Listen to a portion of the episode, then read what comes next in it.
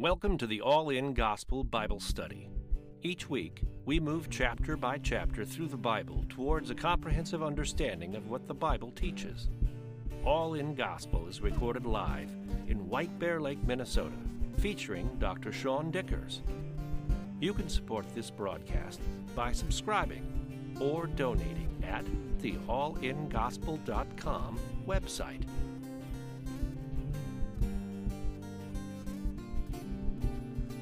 All right, we are good to go. We're in Matthew 15. We're going to pick up where we left off. Um, we are. This is going to be a long one today, so buckle in, get ready, get your notes ready, warm up your pens, because um, it'll be a long one, and and it's a long chapter. But also, I don't want to break this chapter up because we really have. The first half of the chapter is about Jesus dealing with the spiritual nonsense of the Pharisees. And the second half of the chapter shows spiritual abundance. And you can see that at just a glance. It's a tale of two kingdoms.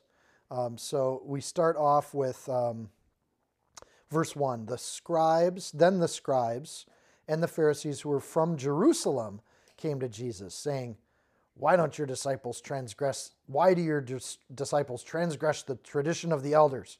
For they do not wash their hands when they eat bread.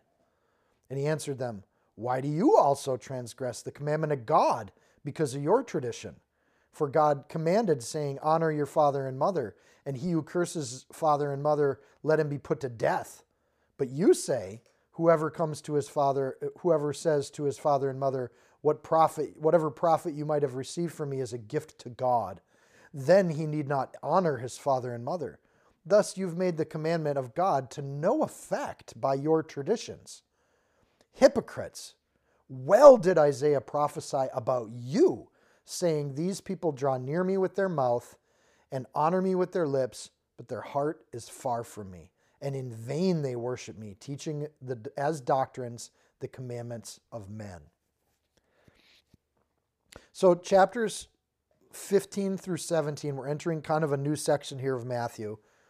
We're coming off the end of Jesus' ministry. So, this is the last part the after roughly three years of teaching and gathering multitudes, these are kind of the last scenes of Jesus' ministries. He's had massive gatherings. Peter has walked on water. His disciples are worshiping him as the Messiah, as God Himself. If you look at the book of John, this is really clear. But they have been convinced that they're dealing with God, not just a man. Um, so in, in verse 14 or chapter 14, verse 34, we see that we're back in the Galilean region.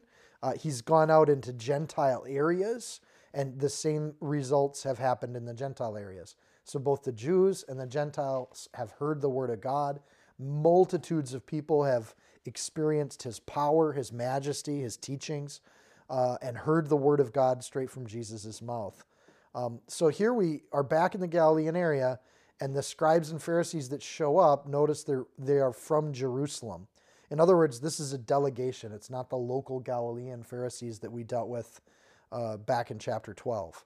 These are the, the, the big guns of Jerusalem. They're here to, to threaten Jesus, they're here to deal with this Jesus problem that they see it, and they're here to confront him because he's out teaching, from their opinion, he's out teaching a false Judaism.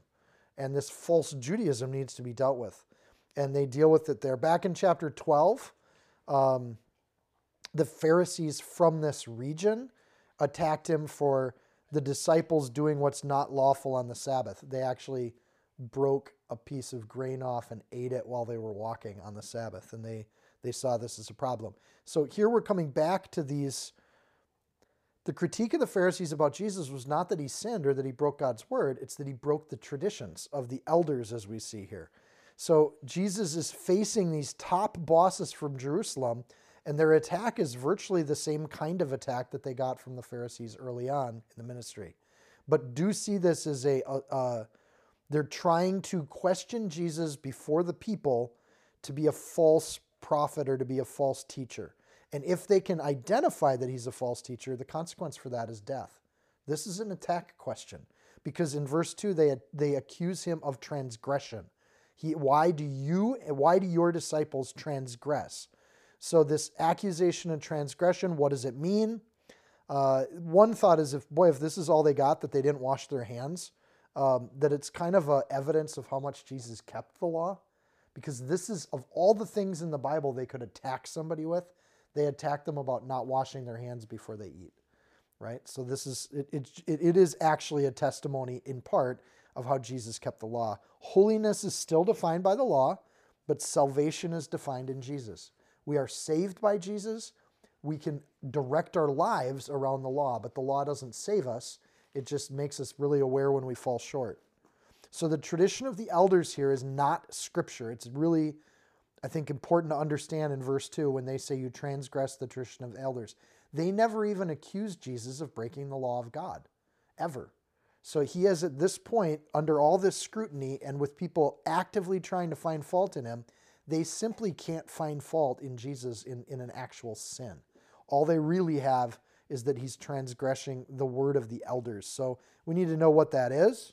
But it's important to note as we start the chapter that this entire chapter isn't necessarily about sin on Jesus' part. That's not the question here.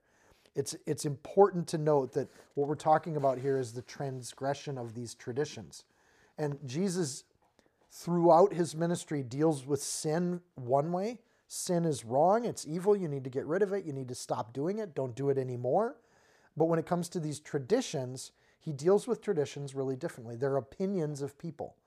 Um, legalists typically get caught up in the gray areas of the scripture, these areas that aren't clearly defined, because frankly, I think a lot of the undefined areas are areas where God wants humans to use their creativity and to use their their reason, and they need to do things in such a way that's appropriate to whatever culture they're in. But legalists then apply rules to those gray areas and they start to think that those rules are at the same level of God's um, representation. When it says elders here, um, it could be that they're talking about themselves, but they're talking about this group of elders, and, in, and traditionally this means those that have gone before them. So we're looking at 3,000 years of Jewish history. They're looking at the history of all the people that have led between when Moses gave the law and this day when they're talking to Jesus. So essentially, instead of owning what they think people should do for they think Jesus should wash his hands and his disciples, they're actually blaming the dead people that went before them. So literally these are rules of dead people that they're carrying on because the older a tradition gets, the more ingrained it gets with, with its people. Why do they sprinkle water on people in, in Catholic Mass or, or, or various holidays? Nobody really knows, but sometime back, hundreds of years ago, they started doing that and then it became a tradition. Well, you have to do that. You have to put a little piece of ash on your forehead and walk around for a day with it when it gets to be Lent season. Why do we do that? There's nothing in the Bible that says put ash on your forehead and walk around with it. Um, so the idea that they're doing that is a tradition. And, and the other thing before we get into this, tradition isn't always a bad thing. But what they're doing here is they're elevating tradition to the point of God's word. So if you want to you know, baptize babies and com- commend them to the Lord, go for it. It's a great tradition. It's not biblical, but it's a tradition that you can have. There's nothing wrong with it. But when you start thinking that if you don't do that, that baby is going to burn in hell, then you're putting the idea of judgment on top of a human tradition. And that's absolutely what Jesus is dealing with right here. So, why do we do this? Because their elders have done it, and that's it. That's their only justification. So, they don't watch their hands. Uh, Washing hands in Leviticus is about ritualism. There's there's some hygiene aspects there, but that's not really what it's about. It's about going through like this huge sequence of actions that Pharisees would do at this point in Jewish history prior to doing anything uh, holy or doing anything sacred. So in the last chapter, we just got done feeding, you know, 5,000 uh, men, but probably 15, 20,000 people. Um, and the disciples were handling food. So they were literally serving food, and it wasn't clear that they had washed their hands beforehand or even between each of the people they served, making it so it takes them more time to wash hands than it does to hand out food. So, in well, here's the other thing. Because of this in the Bible, the Christian church hasn't put a lot of traditions in, around specifically washing hands, but it doesn't mean that the Christian church isn't given to these traditional things being elevated to above the scriptures themselves.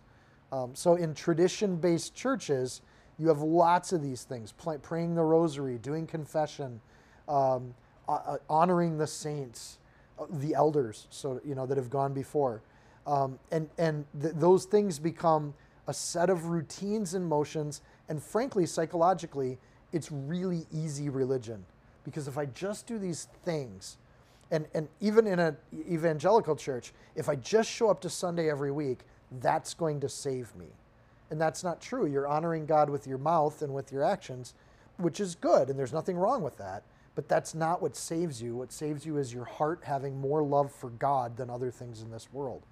So we can sit and point at the Catholics because they have lots of these traditions and routines. But I think the point of this passage is that we look at how traditions and routines become things that blind us. Like saying the sun goes around the earth, people got put in jail for that when they started to challenge that idea in the Middle Ages because that's what our grandparents thought, then it must be what we think. And I think in the church today, we do the same thing. Because in the 1960s, this is what we did that got a revival and the Jesus movement, that we have to do the same thing today. And that's a bad teaching. It's a teaching that because our parents did it this way, that's going to be how God moves next time. And the truth is, God doesn't move the same way twice when it comes to revivals. And we've seen that for 2,000 years of Christian history. God does it different and he moves different. So what starts is, is something that's maybe good or a blessing, then becomes a superstition, which becomes a tradition, which turns into the kind of legalism we're reading about today. On the other side of legalism, you got permissiveness, which is churches that don't bother with God's rules or having any sort of rules whatsoever. Because you can react to legalism and say, we want a church where there's no rules, no judgment, nobody going around saying this is right and wrong. And Satan loves that too. But in this passage, we're dealing more with legalism, which is a corruption of God's word, which makes it so that you got humans going around telling other humans how to live, instead of humans going to their Almighty God and the Word of God and getting our lifestyle choices, choices from the Word. So the implicit addition that they make is a doubting that the Word of God is sufficient for their life that if we just live according to the Word of God, that that's not good enough. So the people that go for these kinds of rules or superstitions are people that aren't getting the contentment or sufficiency from the Word of God. It's not good enough. And God's told us how to live. I'll get into that in a little bit. But it's a twisting of God's Word that you're not doing it the way we think you should do it.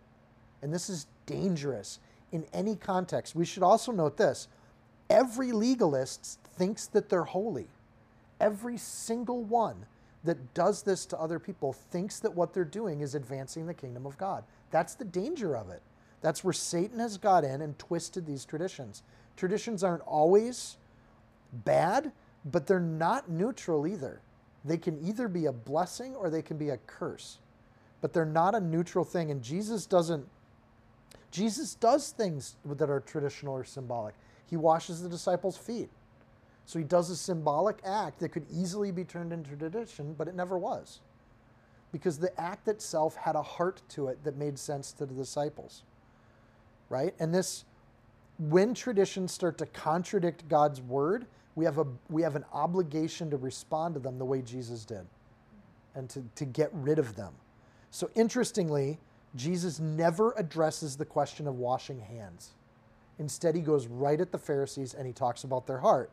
So, remember back in chapter 12 when he dealt with the Pharisees, he actually tried to give them a Bible study. He told them to, well, obviously you haven't read this thing in the Bible, and he points them at the word. But at this point, there's no point in doing that because this delegation from Jerusalem has already made a decision about Jesus. And they've decided that they're better than the maker of the universe, that they know more than God does about how to live life. So at that point, a legalist isn't somebody where Jesus bickers with them about the tradition itself. So he then turns on him in verse 3 and says, Why do you also transgress? The Greek parabaino, a willful stepping out against the rules. They're choosing to break God's law. So at this time, as they step outside their boundaries, Jesus levels a direct accusation right back at them. This is not the friendly Jesus. This is not trying to negotiate or make the Pharisees feel welcome in his ministry. He's not making a space so, them for, so that they, they can grow with him. Why do you transgress the commandment of God because of your tradition? He posits the two. Remember, the Pharisees said, the tradition of the elders. And Jesus uses similar language but replaces the word elders with God. Why do you break the law of God? So he's accusing them of something that should be considered much more holy than the tradition of the elders. So if it's a question, let's look at where tradition can actually be sinful. And that's what we're dealing with here today. Verse 3 and verse 4, we see that Jesus uses the words your traditions as though they're not Jesus's traditions, which is okay. You can have your traditions and I can have mine. But when your traditions get you to break the word of God, let's talk about you breaking the actual word of God. That's the real transgression. But Jesus says it multiple times for emphasis and repetition. Verse 4, here's what he accuses them of honoring your father and mother. Goes straight to Exodus 20, Deuteronomy 5. This is commandment number five honor your mom and dad. So the Pharisees have to pull out this obscure, weird, um, ritualistic washing of hands thing that's expected. Jesus goes straight to commandment number five. Nothing weird, nothing obscure. Um, the obedience stops, of course, in this idea when the tradition takes over. So Jesus looks at this question of honoring your father and your mother. Let's unpack that commandment just a little bit. He's talking to grown men. So when the idea that we honor our mother and father has little to do with children, in this case, Jesus is dealing with grown adults that are at the top of their profession, and he's claiming that they're breaking this particular law. In other words, the way Jesus reads honoring your father and mother, it's a lifetime commitment. Sorry to my kids. Um, but when the idea is that children are told throughout the scriptures to obey their parents, but adults are told in the fifth commandment to honor their parents. And those are different concepts.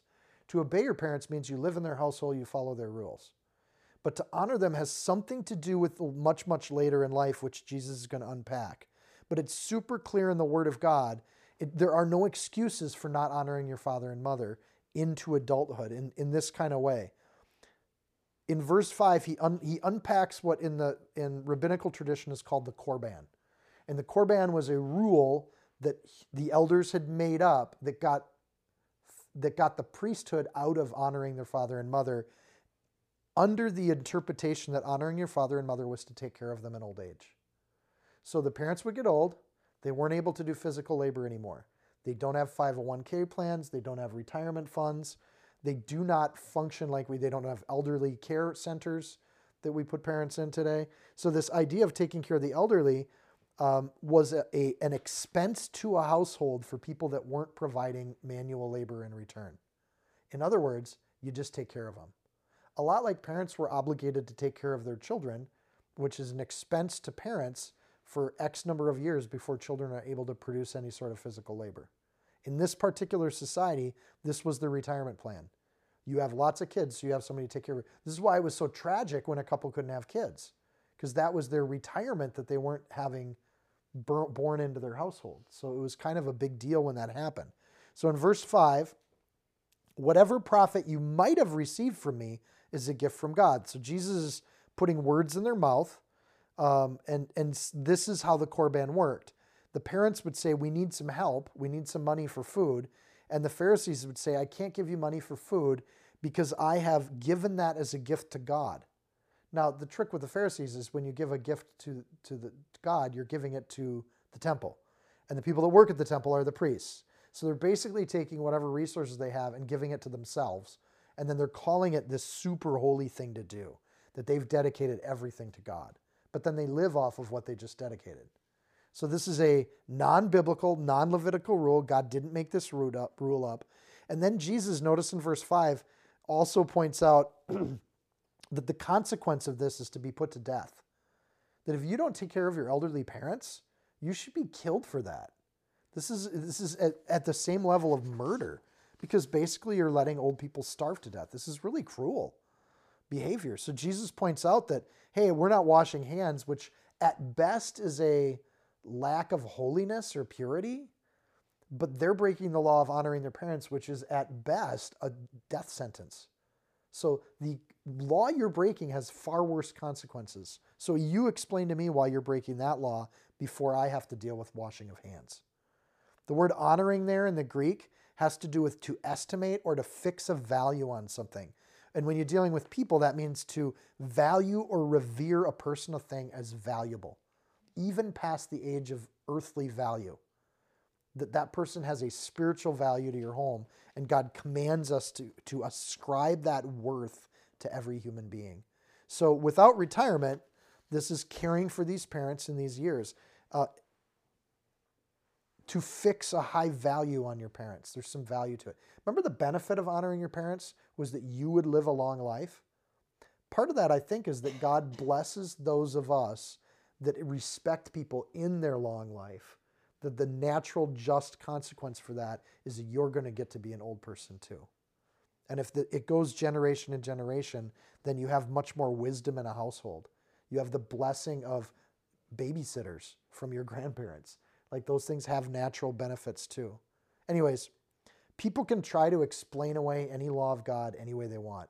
What's dangerous with this tradition of the elders is that they not only explain, explained it away, but when they all agree to explain it away together, then they then they can propose a better action, quote unquote better action, than what the law actually says. So none of them want to take care of their parents. So there's greed at work here. And then they all decide on this law of Korban together. And then if they're all doing it together, they can justify it together. And then they can get all indignant if somebody thinks that calls them inappropriate for, well, I'm giving everything to the Lord. I can't give it to my parents.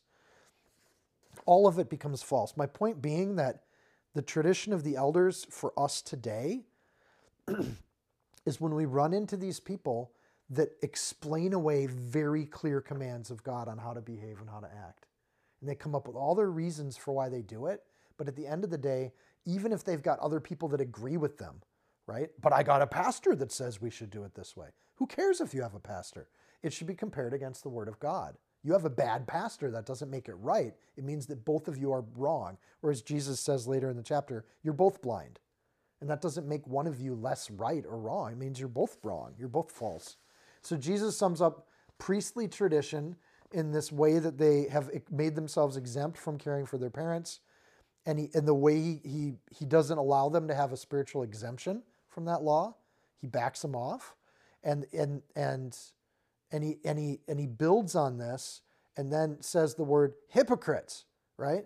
So at this point, he's not really making a rational argument with them. He's saying, You've broke the law of God. He accuses them of it. He's right in saying so because it's a commonly held cultural belief that priests don't have to take care of their parents. He's accusing the entire Jewish priesthood of a sin worthy of death. And he passes judgment. So the rationale here is that instead of donating things to God, that these, these people should have been caring for the parents. They shouldn't have explained away the fifth commandment. Superstitious legalism leads to a snare that can trap an entire culture of people. And that's what's happened to Judaism at this point in their history. They've fallen into this snare that what they're doing is right, and they've all convinced themselves that that's the case. Birds of a feather flock together you will um, you will get into the same sin traps that your friend network does because people move in groups. Easter Island, if you don't know the history of this, mysterious island with all these big statues of weird looking heads and long noses. and the whole island's full of these statues. And historically, the archaeologists have found they got bigger and bigger and bigger. So they started by making little statues, and then they made bigger and bigger and bigger statues. But there's no civilization on these islands. They starved to death. And there's evidence there that this entire society went to their death, and up to their final day, they were making more of these stupid statues. So instead of growing food, they dedicated more and more of their workforce to building these dumb statues. And that's what's happened to Judaism. Instead of actually feeding the people and shepherding the flock and helping people to live healthy lifestyles and to be joyful and filled, they're so busy following all these rules, it's like Easter Island. The religion is dead. And Jesus shows up right at that time. He says, and, and the word he uses there is to no effect. You have an empty or a dead religion. Your tradition chokes out the word of God. At the end of the day, you have a religion of no effect. It doesn't have any impact. Remember, this is in in the shadow of him feeding like 20,000 people, 15, 20,000 people. So Jesus is out, a single guy doing a ministry that has massive effect of healing. And people are thinking, like John says, they wanted to take him by force and make him a king, right? What a good king. Whenever we want food, he just makes it. Whenever we're sick, he just he touches us and we're healed. This is a pretty good king. This Jesus has a ministry of total effect. And you contrast that to the Pharisees. They have a ministry with no effect. All they do is put people in bondage. What happens when an entire church starts to think and convince each other that what they're doing is God's will when it's not? And the end of the day is God walks away. He rejects them. Because you rejected me, I reject you. And he lifts his hand of blessing from that, which means that's why it's so important that at the bare minimum, we're in the Word and we're doing more than just a verse a week. We have to be in the Word of God because it's what counteracts our human traditions, the have tos that we build up for ourselves. So we get it direct from God and not from a person. And this is, and I, will say this again that's why you don't trust me with anything when it comes to biblical interpretation. This is just how I read the scriptures. But you have to be in it reading it for yourself. And a lot of you, that's what you're doing when I tell stories you're not interested in. Like I'll be teaching and I'll go on for four minutes, but your own brain is going through that line yourself and you're thinking about it. And that's healthy. It's called Bible study. And it's why we do Bible study together, because in the same way a whole culture can be given to traditions, a whole culture of people can be given to the kingdom of God. And we help, it, it works the exact opposite direction. We build each other up, we edify each other in blessings of the Holy Spirit. We use the gifts of the Spirit to bless one another. And we become a culture that is rooted in the Word of God, directed by the Holy Spirit, and, and it becomes the church or the bride of Christ. Okay, verse 7, the word hypocrites. We've already come across this word, it's been used before. In the Greek, it means an actor. So he calls them all a bunch of actors. That word has a lot more negative connotation today because Jesus used it this way. And he uses it as the accusation for somebody who says one thing and they do another right? An actor can say lines and it's not who they are. And that's what the Pharisees are doing. They're going out, they love the fact that everybody sees them as holy, and they love the fact that they don't have to do a lot of manual labor. So they live off of that. And Jesus calls them fake. They're false teachers, false. And remember, he's talking to this delegation from Jerusalem. These are the big shots. And he's calling them and their entire priesthood that follows this tradition He's calling them empty, fake teachers.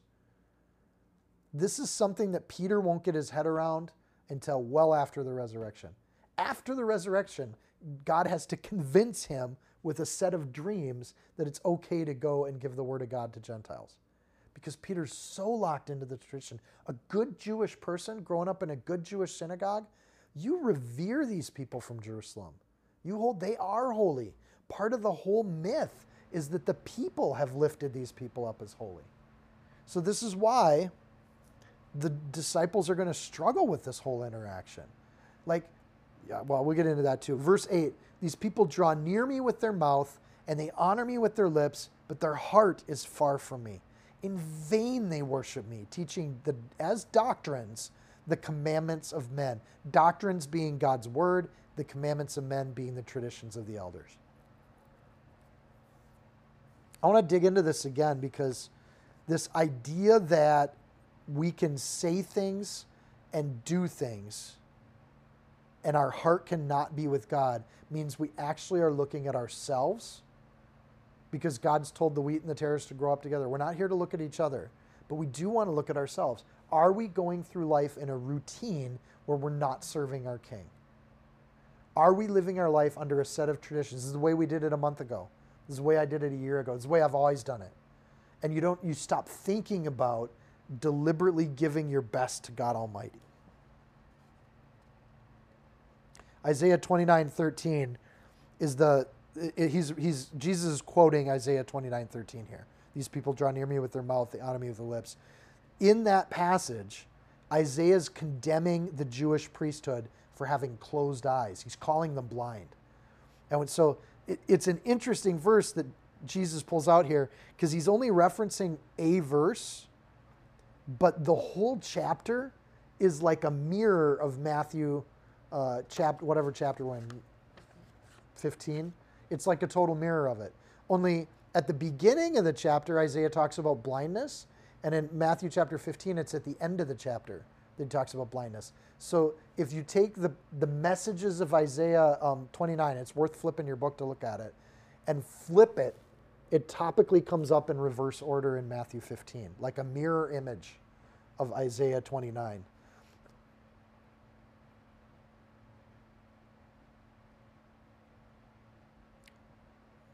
I was going to get into a lot, like, one of the reactions we get when Jesus calls them hypocrites is, well, if we're going to be like Jesus, then we should be calling people hypocrites. And that's a, a dangerous place to be because, A, because God's the God of the universe and they're attacking him and his disciples as the head of God, what God's doing on earth. And Jesus comes at it with perfect knowledge of the heart, which we don't have. And we do not see the disciples running around calling everybody hypocrites. So n- not only do we not see that modeled in the disciples, um, we're not doing it as a church either because Jesus has already taught them not to judge. But there's a difference between judging something and being judgmental about something. Does that make sense? When we look at God's word and say, God's word, honor your father and mother, that's actually not being judgmental because we're not making up the, the judgmentalism. That's what legalists do. It's what the, the tradition of the elders has done to the Pharisees. They're being judgmental of Jesus, but when Jesus turns around, points at the Word of God, and clearly shows where they're breaking it, he judges them. And he makes a conclusion that they're in contradiction to the Word of God. And, and in that, we can reflect Jesus. It's not that we run around calling hip, people hypocrites, but we do look around and we discern things against the Word of God. And when you have people that are in direct contrast to that, we have to address it. Later in Matthew, we're going to be shown how to do that, where we go to somebody one on one, we go to them with, the, with, with other believers, then we bring it to the entire community. But that idea of going to somebody directly and privately to talk about something that you see in their life that's contrary to the Word of God is absolutely biblical. But that's not judging someone, that's showing the Word of God to someone so they can judge for themselves where their heart is at. Judgmentalism, however, is this very public attack that the Pharisees make on Jesus. So, because it's a public attack, he publicly shows them where they're breaking the word of God, which Jesus knew prior to when he woke up this morning. So, when he's saying these things, he's bringing this judgment largely because the, the Pharisees made it a public situation. So, the hypocrites in chapter 6 were an abstracted group of people. But here in chapter 15, the hypocrites are named as the Pharisees. You are hypocrites because you're doing one thing and your heart is in another place. And Jesus knows darn well what comes after Isaiah 29 13. And I think the Pharisees would too, these most educated of people coming from Jerusalem. They would know what's in that chapter. And I just want to read a piece of this because this is what's going on as he says, They draw near me with their mouth and they honor me with their lips, but their heart is far from me. He's quoting a passage that's accusing the Jewish priesthood of being wrong. and in vain they worship me. Where Isaiah says you have there's vanity in what you're doing. So when he when in the Old Testament it says vanity and Jesus says hypocrisy, he's virtually talking about the same thing. So Jesus is referencing and calling up images from chapter 29 in Isaiah. Listen to this. Chapter 29, 14. This is what comes immediately after what Jesus quoted. Therefore, here's the consequence of that situation. Behold, I will again do a marvelous work among this people, a marvelous work and a wonder. For the wisdom of their wise shall perish, and the understanding of their prudence shall be hidden. Woe to those who seek to hide their counsel far from the Lord, and their works are in the dark. And they say, Who sees us? And who knows us? Surely you have things turned around. It's interesting that Matthew turns the chapter around when it comes to what he's doing. Shall the potter be esteemed as the clay? For shall the thing made say of him who made it, He did not make me? Or shall the thing formed of him who formed it, has, he has no understanding? So Jesus is quoting a chapter that speaks of or implies, especially for the wisdom of the wise shall perish, speaks to the end of the priesthood, a vanity in the priesthood that's not worth following anymore. So clearly, Jesus has done great works there is a wonder, a wise wisdom has gone out. Um, and, and we're now at the end of messianic or a, uh, Levitical Judaism is about to come to an end. And, and that's what Isaiah is talking about. Like there is a point where the priesthood is acting in vain and they're not doing anything that God wants to see because they think that the evil in their hearts is actually hidden from God and it's not. And they think that the clay or the, the pots are calling the potter wrong. And that's what they're doing with this. So he puts the elders, or they put the elders on the same level as God with their accusation. The Pharisees are saying that Jesus, the potter himself, doesn't understand what God wants. Essentially, Jesus coming back with this chapter, he's saying, I'm done with you as a priesthood. Last time he encountered the Pharisees, he took their whole congregation. Remember? He went in, healed somebody, and they all followed Jesus. The Pharisees are left there without a congregation. But at this point, he's taking away their titles and he's stripping them of what they have. When he calls them hypocrites, he's not calling them priests anymore. He's giving them a new name. It works in both directions, right? Peter gets a better name. A lot of people in the Bible get better names, but the Pharisees get a worse name. Their new name is hypocrite. It's easy to enjoy the appearance of being holy. It's a huge temptation for Christians. We like being holy. It's a good thing to be pure. But when we start taking pride in our purity that we didn't make, then we're starting to say that we're somehow better than the potter who made us. And that's a dangerous situation, but it's also common. It's a cheap comfort, a cheap religion where you can just check off boxes and call yourself good. But and then go do everything the world wants you to do and follow after everything the world puts in front of you. God wants your heart. It's not just the image of a heart, it's the actual heart. That He wants you to love Him, love time with Him, love the worship of Him, love the church, love prayer, love fellowship, love church barbecues more than you love the entertainment of the world. That's a tough balance to strike. It's not a balance that you strike, it's a wholehearted decision to follow God over what the world has made. So, teaching doctrines as the commandment of men. Jesus nails it succinctly, like God often does. This is exactly what they were doing. And Isaiah points out the heart behind it. At the end of the day, they're not serving the Lord, they're serving themselves. Jesus never says the traditions are bad. He never, by the way, he never says washing your hands is a bad thing. That like this could be an argument to just never wash your hands before you eat. He never says that. But he does say that you're elevating these things above the commandments of God. And that's what's wrong with it. In verse 9, in vain they worship me. Entire groups can do this in vain. And that's just a tragedy. Jesus is pointing out and, and he just got done teaching about the tares and the wheat. God's got this harvest field called the world, and there's bad and good plants growing up in that field, and they look identical until harvest time. So he lets them grow up together. He has a season where he allows that to happen. The season of the Pharisees just ended. Teaching doctrines as the commandments of men. We have to keep this in focus. These he's, they're teaching things that aren't in God's word even though um, they think they're doing the right thing. When he called the multitude to himself, he said, Hear and understand. Verse 10. Verse 11, not what goes into the mouth defiles a man, but what comes out of the mouth, this defiles a man. So Jesus turns away from the Pharisees and he teaches the people directly. This is the end of Levitical leadership in the church.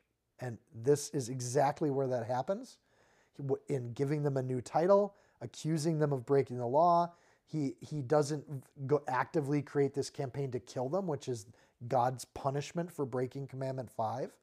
But he makes the, the accusation, he points it out, he names what they are, and there is a spiritual death that's the conclusion of this as he turns away from them when he called the multitude to himself, he said, Hear and understand. Not what goes into the mouth defiles man, but what comes out of the mouth. This defiles man. So the principle here is to contrast worrying about physical hands because you might get germs in your mouth for spiritual purity and, and mixing those things up. Specifically in regards to food, you're not more or less holy based on how you prepare for your food. Or in this part, in verse 10 specifically, this sets up all Christians abandoning kosher law around food, which were these traditions around what you eat and how you eat and how you do this. So when you read verse 11, read, oh, this is why Christians don't go follow kosher law when it comes to eating. That said, should we consider Levitical rules for how to eat food or not eat food? Sure, there's nothing wrong with those things. But when we elevate those things to think that how we eat food makes us more or less holy, we're absolutely off track. In fact, fasting is a behavior that, that could be seen as an act of holiness that's not eating at all. So it, it clearly isn't about what goes into your body physically, it's what comes out of your mouth, which is a spiritual production. So he's doing more than just name calling here. He accuses them of the breaking the law. He judges them. He references a chapter that talks about the end of the priesthood. And and and and I'll keep going in Isaiah. I'm going to pick up. It's not just that the priesthood dies. This chapter in Isaiah also talks about the beginning of joy. There's something new that's going to be born out of that. Isaiah, um, same chat. What chapter were we in Isaiah? 20, 29, verse 17. It is not yet a very little while till Lebanon shall be turned into a fruitful field, and the fruitful field be esteemed as a forest and in that day the deaf shall hear the words of the book, and the bl- eyes of the blind shall see out of obscurity and out of darkness, and the humble also shall increase their joy in the Lord, and the poor among men shall rejoice in the Holy One of Israel. Sounds a lot like Jesus' ministry, right? And remember when John the Baptist's disciples came and Jesus sent them back saying, The deaf can hear and the, and the blind can see? Like there's a number of these kinds of references where what he's telling John the Baptist's disciples is, No, I'm the Messiah. I'm the one bringing the new fruit to the field. And this is the same chapter he just quoted. And then he says to the multitude, Hear and understand, which is exactly related to the, the deaf shall hear and the blind shall see. Hear and understand. And so he's he's he's taking this Isaiah chapter and he's fulfilling it right before their eyes and they can't see it. The break in the tradition of the elders is the moment where Jesus breaks with Judaism. And the first thing he does is he he cuts off this kosher rule set that had hundreds of rules about food. That the Pharisees got really carried away with food laws. Maybe because food is one of the greatest blessings God's created on this planet for us. That he wanted to just drown it with league, with rules and and and choke it off. Jesus intentionally points out their hypocrisy as a response to their tradition-based accusation. Then verse 12 comes. Then his disciples came and said to him, Do you know the Pharisees were offended when they heard this saying? and it's like, yeah, I think Jesus knows what he's doing. I think Matthew had to like unpack this later, right? Because they maybe hadn't uh, memorized Isaiah. So when he, you know, this is a setup and it shows us how the disciples really thought that these Pharisees were their allies. But if we're going to do the kingdom of God together, we got to get all different like kingdom of God people together so we can fight the Romans. And they, the disciples still think the Romans are their primary enemy, that what Jesus is all about is to overthrow the oppressive rule of Rome. And they really still need to figure this out. The next verse is, you know, don't you, um, don't you understand?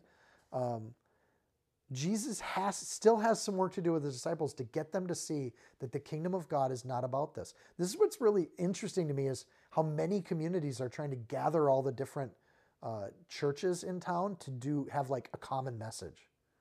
And it's it's an interesting thing. Why don't you just let the churches follow the Lord the way that they read in the Word to follow the Lord? Is it a horrible thing that there's multiple denominations? But this universalist tradition waters down people following the Lord for themselves. That they're going to get affirmation from other pastors on how to be a pastor. That's an interesting phenomena, but it says the Protestant church might be hitting this era of tradition taking over and choking off the Word of God, going straight to the Word for what it says and living accordingly. So I think Jesus knew that he was antagonizing the religious elites, but the disciples think that he should be working with them. You know, it's like when a college scout shows up to a football game when you're in high school and you think, oh, I got to impress these people. And, and that's for good reason. Those people have the keys to the football kingdom and they can, or whatever sport you're looking at. Those are the people that can give you a scholarship to college where you can continue to play your sport at the next level. The Pharisees do not have the keys to the kingdom. And the disciples think they do. They think that you have to have the alliance of, of, this, of the temple if we're going to conquer Rome because everybody follows the temple. We're all good Jewish kids. So if you got them on your the wrong side, you're gonna you're gonna ruin your army. We need these people to do what we're trying to do. Again, false thinking around this. Who do you need to do God's work? God. God plus you is what you need. Right? You need fellowship in the church is about uh, encouraging and building and, and doing it, but it's not the same thing as going into the word for yourself. They're very different aspects of our life. So Jesus knows that fighting Rome is of this world, it's of this kingdom, and he doesn't need to stroke the ego of the pompous Jews. That's another kingdom that's not God's kingdom, right? And, and that's the problem with tradition, legal, superstitious legalism leads to this thought that our kingdom is the one that matters. And God's kingdom is the only one that matters. Jesus spends zero time in his ministry fighting Rome. Zero. Closest we get is when they come up with the money and are like, should we pay taxes? Because he had that little to do with Rome. He just didn't care. Right? And, and you look at how the kingdoms of this world are so tempting for us because they say that if you're not passionate about this, you're not a good person. And instead of getting our identity from God, we get our identity from those people that tell us what we should be doing. Both political parties do this. A number of churches do this. And, it, and it's a dangerous thing because the spiritual war we have is a kingdom war. It's not about the conflict with the kingdoms of this world and the little territories that people have built up in this world. It honestly is, those things are 100% hypocritical. They're actors on a stage. But our spiritual war is a kingdom war that we need to fight. So Jesus turns, verse 13, but he answered and said, Every plant which my heavenly Father has not planted will be uprooted. Let them alone. They're the blind leaders of the blind, and if the blind leads the blind, they both fall into a ditch. Any question about our allegiance to the kingdoms of this world just got dealt with very simply. It's not our job to be A, yelling hypocrites, that's Jesus' job, and it's not our job to, to un, buckle the kingdoms of this world. We don't have to fight Rome and we don't have to fight the priests, the Pharisees. It's not our job. I always, I'll say to Steph, like when there's a false church, it's like, well, how do these false churches get a thousand people that go there? Because that's the way of this world. If I can just show up and leave and then go do whatever I want for six days a week, that's a pretty good deal. I get to feel holy without actually working towards or making any sacrifices to be holy. It's a great trade off. But if one day those thousand people woke up in the morning and said, Lord, do you want me to go to church here? And the Holy Spirit could honestly move on their heart, I believe that pastor would be in front of a stage with nobody in the audience. In one, one week, it could happen instantly. And that's what happened to the Pharisees last time they encountered Jesus, is they found that they had nobody left in their synagogue. Because the Holy Spirit can move like that. Excuse me. So Jesus talks about the plants not being planted. He's alluding to his um, parable of the tares and the wheat. Verse 15 Then Peter answers and says to him, Explain this parable to us. So Jesus said, Are you also still without understanding? You just walked on the water, Peter. You just still not get what I'm saying? It's not that Jesus doesn't love Peter, he loves Peter, he adores Peter. But does Peter get what he's saying? Do you not yet understand that whatever enters the mouth goes into the stomach and it's eliminated? But those things which proceed out of the mouth come from the heart and they defile a man. For out of the heart proceeds evil thoughts, murders, adulteries, fornications, thefts, false witness, blasphemies, all those other commandments, right? These are the things which defile a man, but to eat with unwashed hands, that does not defile a man. Back in Matthew 13, he, he talked about um, Jesus said, But he said, Nay, lest while you gather up the tares, you also uproot the wheat with them. Let them grow together until the harvest. And in the time of harvest, I'll say to the reapers, Gather together first the tares, bind them in bundles and burn them, and then gather the wheat into my barn. That's exactly what Jesus is doing right now. He's showing the Pharisees to be a bundle of tares that have no business leading God's people. They're blind. That said, there's still going to be blind people to follow them. So he points back to this parable, he references it. He says, Let them alone in verse 14. Clear instruction for the church that it's not our job to call another, it's not our job to try to dissemble a false church. That the Holy Spirit will do that all on its own. Our job is to meet and worship together as God's told us to, uh, regardless of how many people show up. They're established religious elites of the first century. There's established religious elites of the 21st century. It hasn't changed. The Holy Spirit then is going to move amongst God's people, and uh, God's people need to focus on the positive and not try to deal with the negative. So these synagogue leaders are going to find that the churches take over. And, and even today, Judaism is much, much smaller than Christianity. Like they just find that they got a bunch of empty synagogues. That is what happens. Without any attack movement, without any picket signs, without any protests, nobody needed to sit outside their synagogues and protest Judaism. In fact, Paul went into the synagogues and taught from the Word of God, and people just started going with him to hear the Word of God when they kicked him out. Leave them alone. Here's another theme that comes from Let Them Alone it's not a bad thing to let dead ministries actually die. Christians sometimes have a tendency, tendency to hold on to ministries that don't have any life in them. And we cling to them because at one point they did have life and they blessed us. But then we think we have to do it. Right? So we just, we'll, we'll often do this. We'll have an idea and we'll say, oh, yeah, let's see if it works. And then we see that it, God's not moving with anybody on it. And it's really, I think, one of the things I'm really proud of as a fellowship is we let the idea go. We say God's not in it, we let it go. It's okay for us to leave things alone, not only in the sense of not attacking them, but also in the sense of not propping them up when they're a dead church, right? When you're looking around your church and the only people you have in your room are above 80 years old and you're struggling to attract new people, it might be that all of your 80 year olds need to go attend a church that's got a living ministry in it and actually has multiple generations showing up. So there is a time in which Jesus' followers aren't obligated to prop up traditions, and we're not obligated to fight traditions either. It's not our job. He, the blind leads the blind, and both of them fall into a ditch. Some people read this as that means they're going to hell. A ditch can I don't God knows the word hell. He or Jesus uses that word. He chooses not to use that word here. Traditions aren't necessarily sending us to hell, but they can make us stumble. A ditch is a lower area on either side of a, a path or a walkway. What you're doing is you're falling off the road. And that ultimately can be something that has damnation attached to it, but it's a lot more likely that you're just going to be unblessed.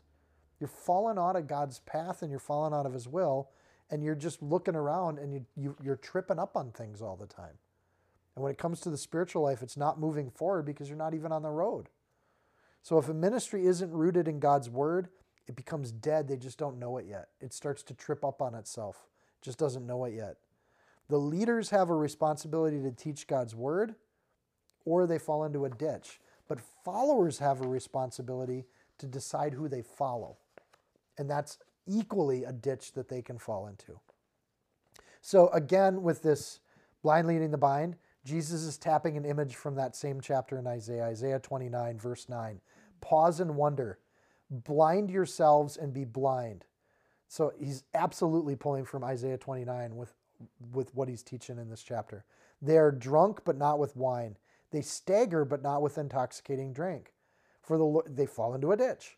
For the Lord has poured out on you with wine, they stagger or they poured out on you with the spirit of deep sleep, and he's closed your eyes, namely the prophets, and he's covered your heads and the seers, and the whole vision has become to you like the words of a book that is sealed, which men deliver to one who is literate, saying, Read this, please.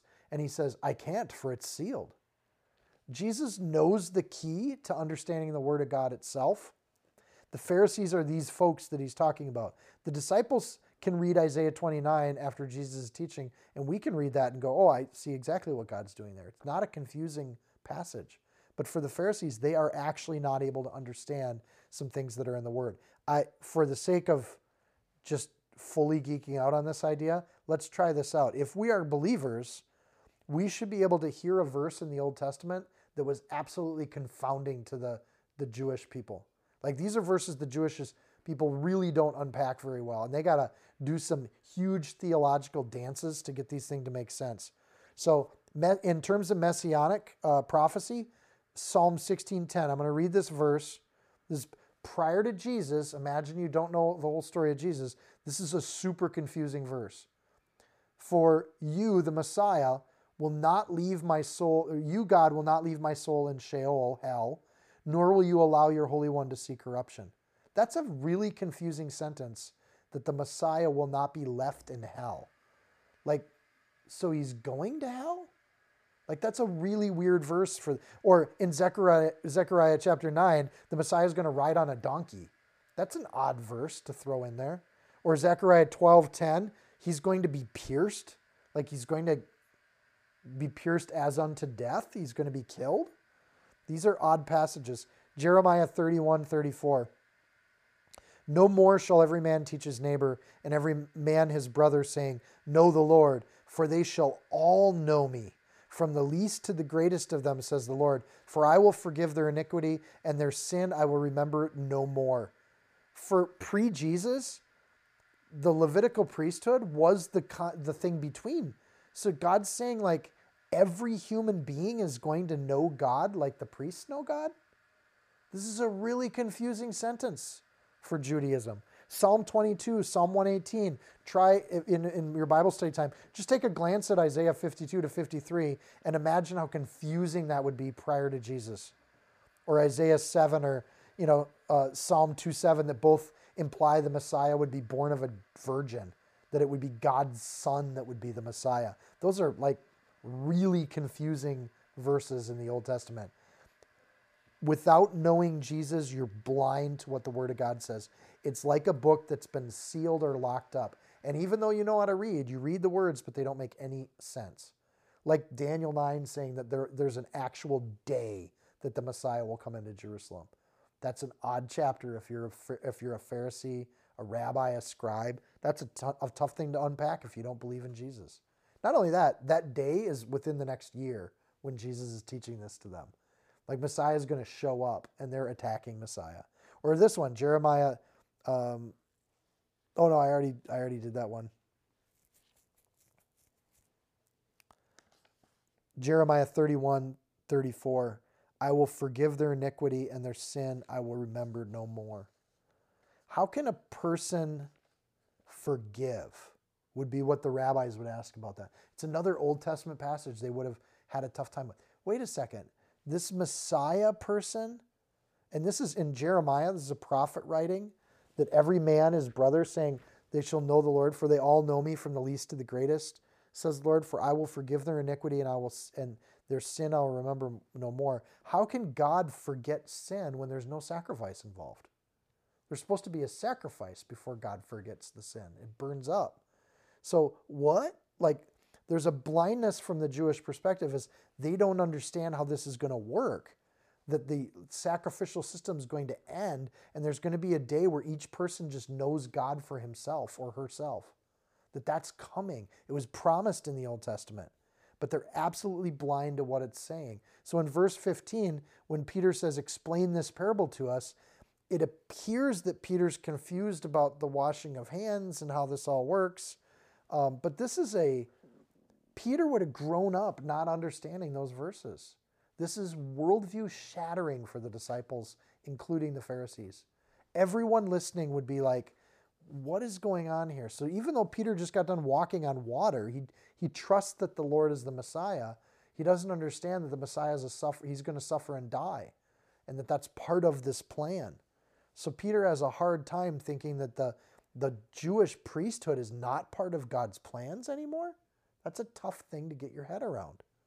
But Jesus wants them to see because this is really important. So Jesus says, verse 16, are you also still without understanding? Also, being, are you like these Pharisees? Do you really not get what I'm doing here? And he explains it with common sense. So he asks why, and Jesus explains it with very direct common sense language. Don't you understand that when you put into your mouth goes into your stomach and it's eliminated? The word for eliminated there is aphedron. Uh, it's a slang term to be to cast something into the toilet. It, it's kind of a vulgar word that he's using. It would be equivalent for us of poop or worse. But so don't you understand that what you eat gets pooped? Like that, it's a very blunt sentence that Jesus gives him I was going to name this teaching spiritual poop, but Steph said I couldn't name it that. That that was just not appropriate, and she's probably right. Um, but it, he's basically saying, don't you get that food's physical? It's not spiritual. You eat it, you poop it, and and so he's compounding this this idea that there's a separation that's a natural process. Don't you get that when you put food into you, it goes through your stomach and comes out? So there's this idea that what is physical has a physical process to get stuff out of our lives. If you eat something that's bad, it gets pulled out of your system and it gets out of your life, and it's a natural process. But don't you get that there's a spiritual diet too? That what goes into you, that there's a spiritual way to get things out of you, and that is your mouth. It comes out your mouth. Spiritually speaking, it generates insides and it comes out there, but it's like pooping, right? There's an unclean thing that comes out of people's mouths when they have an unclean heart. And it's just how it works. So we separate unto holiness in a spiritual way the same way we do with the physical. We have sin in our heart. We need to get rid of it. And it's the confession of our mouth, not only that accuses us of ill thinking and ill, and, ill heart, honor your father and mother. That's actually not being judged, but it's also how we get rid of our sin. We confess it to the Lord God Almighty, we get it out of our system, and we dismiss it from it. If, if Matthew 18, later on, Matthew's going to make this point.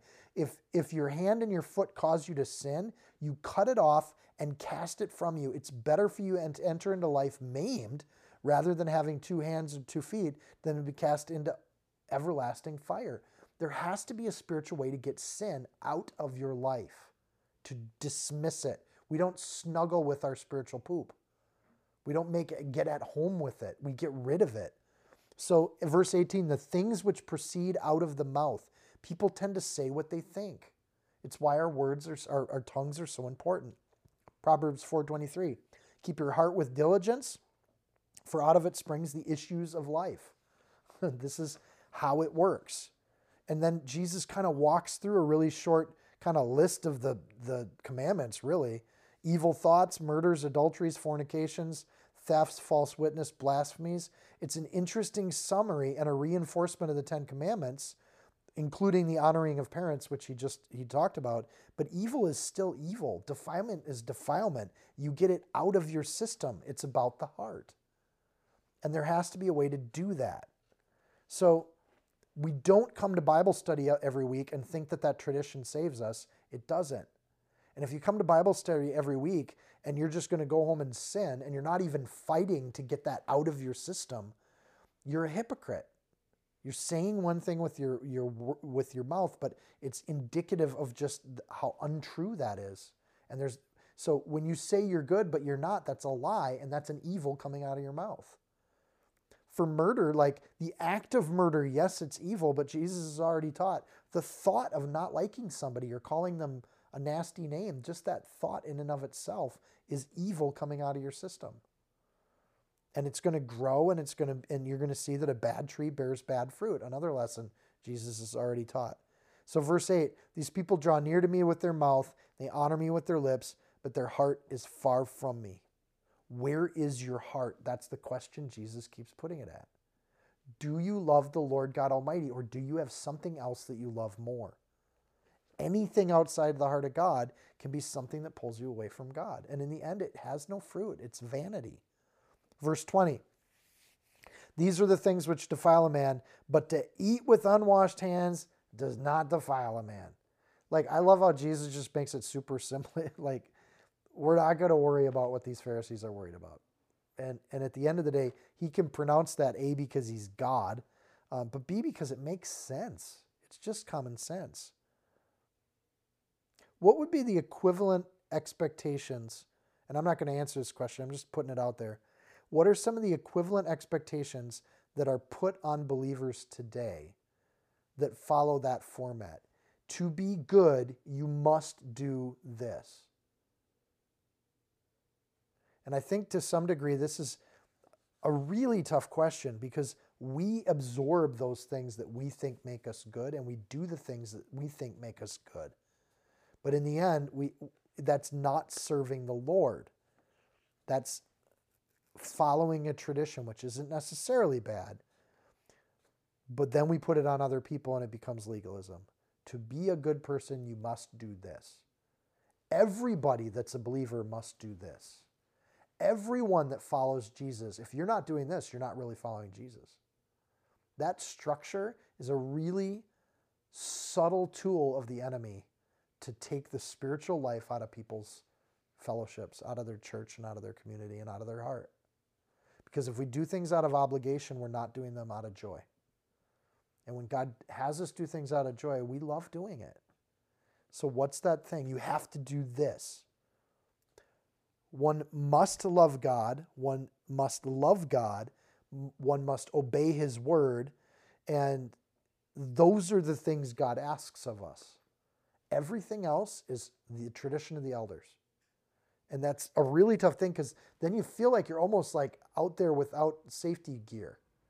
And that's the truth. That's called faith.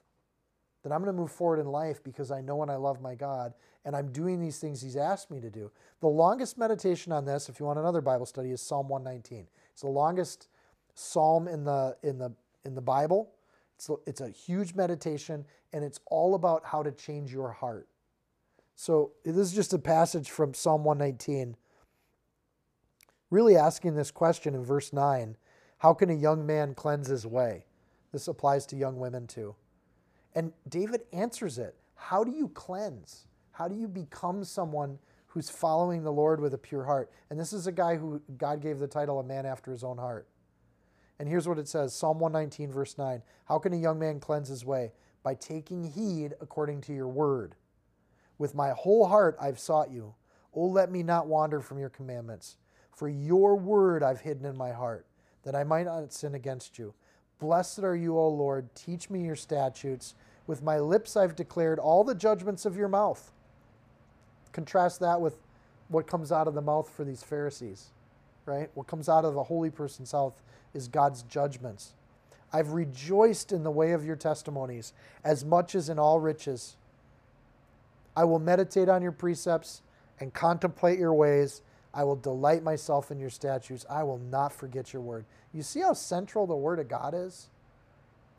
If we don't commit ourselves to being in the word, we have nothing to counteract the desires of this world and the sins of this world.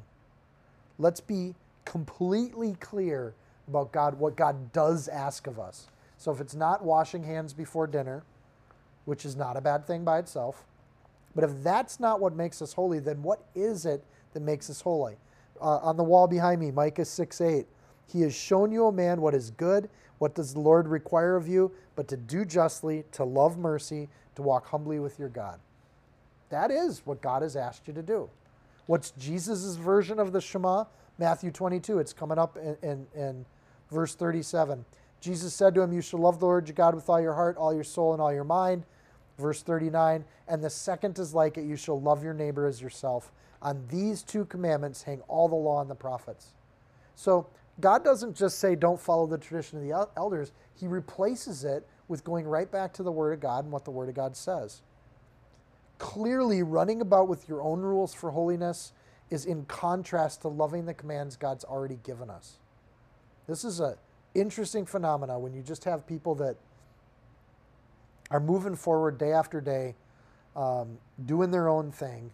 But sadly, the modern church has fallen into that. It's routine, it's thoughtless, it's without the word, and, and it gets into a rut. It falls into a ditch where it just becomes week after week after week of being in the ditch, not moving fast, not moving down the road, no Holy Spirit. An empty, hypocritical religion that gets rejected, and it's empty and it's vain. and it doesn't do any good. God desires a lifetime of a humble love between you and God, and that is sufficient. You don't need to do anything else. And this is tough because some people feel this guilt like, well, I should be sweeping at church. I should be stacking chairs at the end of a church service. I should be leading Sunday school. I should be in the worship team. I should be in the prayer ministry. I should be, I should be, I should be. And that becomes a burden to new believers. And it's a it's a trap to veteran believers. You, there's nothing you have to do outside of joyfully serving the Lord where you want to. Because he's put something in your spirit that's holy and good. And it's pure and it's true. And it is sufficient. So to think that this is sufficient and to be content with what God's given, that is holiness. And nothing goes beyond that. Not only are you not obligated to serve, you're, you don't have to because God has forgiven you and you're entirely forgiven and sufficient from the first moment. Don't get stuck in a rut. 2 Corinthians 3 5. Not that we are sufficient of ourselves to think anything as being from ourselves, but our sufficiency comes from God. It seems a kind of blindness to think that if we do things, we're going to be more holy and that God wants us to do all those things instead of waiting for God to actually have us do things. Opportunity is often God's way to put things in front of you, but it is a terrifying situation when you're just going through the motions in something and it isn't spirit led because it's a hazard to the church and the enemy uses it. This is a thick topic to get into. It's a tough topic. It's one worth talking about because what God's asking for each Christian to do, each follower of Jesus, is to discern for themselves what God has called them to do. Wow. You mean I can't just follow a to do list? I can't just go out and, you know, do these four things and I'm saved? Virtually every human made religion has a list of things you got to do. This is the only religion where there's no God other than to love the Lord your God with all your heart, mind, and soul, and love your neighbor as yourself. That's it. That's the core. It's also blindness then for us to feel shame and guilt and self hate because we're not loving the Lord if we don't trust that He's forgiven us. We can't love our neighbor if we don't live in the, in the redeemed identity of God Almighty. So it's blindness to think we're unclean when God has already made us clean. Right? So God has then made from God has taken us out of the spiritual sin, the spiritual poop, and He's turned us into something holy and wonderful in humility and in justice and in grace. By His blood, He has saved us and He's made us clean.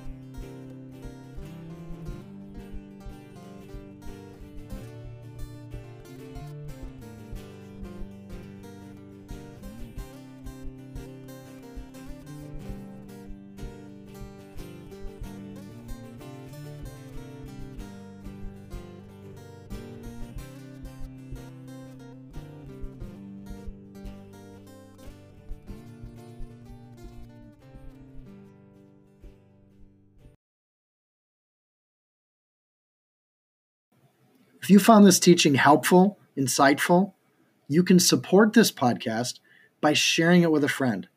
Screenshot it, tag it, post it on your social media.